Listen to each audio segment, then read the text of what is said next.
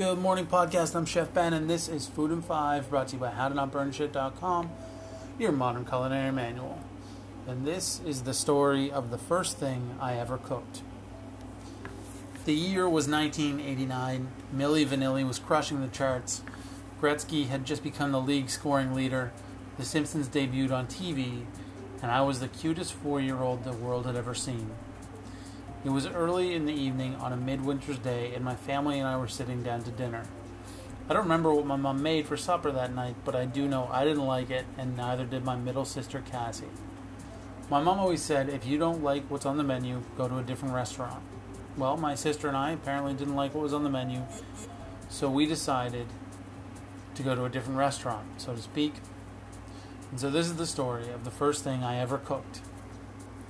I would like to be able to tell you that the first thing I ever cooked was amazing. The flavors blending seamlessly while still standing out on their own, the vegetables tender but firm, the dish perfectly balanced like a handcrafted Japanese chef's knife.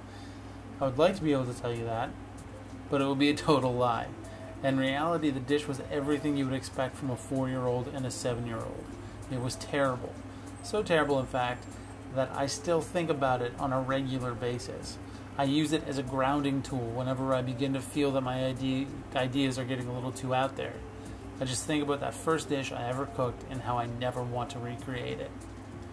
My sister and I, as I said, weren't too happy with dinner and so decided to make our own. We went to the kitchen and put a pot of water on the stove. I think it was a wood stove, but I honestly can't remember that part. Um, in the pot, we put potato, carrot, I think turnip, and numerous spices, including cinnamon. We waited probably about four minutes and then declared the lukewarm dish complete. My sister and I proudly served ourselves each a bowl and then sat down at the dining room table to feast on our creation. I am currently 33 years old. That means that this event took place 29 years ago. There are things from yesterday that I don't remember at all and never will. But I remember with full clarity the taste and feel of that first bite of our creation. I remember it as, a, as I remember the sip of coffee I just took. Now, the feeling of pride that my sister and I had as we walked to the table vanished in an instant when we put our spoons to our mouths. This was not good. Again, I don't remember what my mom made for dinner that night, but it was definitely better than what my sister and I had made. Lukewarm raw vegetables covered in cinnamon and other spices. It was terrible. Now, I don't have kids, but I can only imagine how annoyed I would be if my kids refused to eat what I had made for dinner and then made a mess in the kitchen. I assume we made a big mess, wasted ingredients, and then refused to eat it. I can only imagine how frustrating it would be as a parent.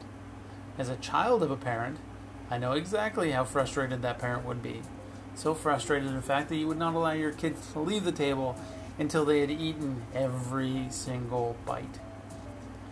About an hour after my sister and I had served ourselves, we were still sitting at the table, staring into our bowls of misery. To her credit, I'm pretty sure my sister ate the whole bowl, or at least a few bites. She claims she ate the whole thing. I ate only one bite. Only that first one. It was enough. I was done. I knew that eventually mom would let would have to let us leave the table to go to bed, and so I was completely willing to wait it out even if she did make me sit at the table for the rest of my young life, it would be worth it if I didn't have to eat any more of that raw vegetable and cinnamon water. Eventually, we left the table, and a valuable lesson had been learned. Just eat what mom gives you because it's better than the alternative. My sister and I have cooked together many times since then, and most of them have been much more successful than that first attempt. But despite how terrible the dish was, this is one of my favorite memories. I honestly think that it was the feeling of sitting at the table, dreading the tepid bowl sitting in front of me, that led to my love of cooking. I never wanted to experience that again, and so I learned to cook. I'm Chef Ben. This is Food and Five, brought to you by HowToNotBurnShit.com, your modern culinary manual. You can follow me on Instagram and Twitter at Chef Ben Kelly and on Facebook at Ben Kelly Cooks. You can like, subscribe, rate, and comment on this podcast and share it with your friends. I would love you to, uh, for doing that.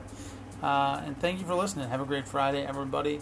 And I should say, if you live in the Halifax region of Nova Scotia or anywhere around, that area, uh, you can always book me for private cooking lessons. Much better than the story I just told, I promise. Uh, or dinner parties or whatever you'd like. Just go to chefbenkelly.com or on any of the aforementioned social medias. Uh, yeah, thanks, guys. I really appreciate you listening. And I'll be back on Monday with another fantastic episode of Food and Five. See you then.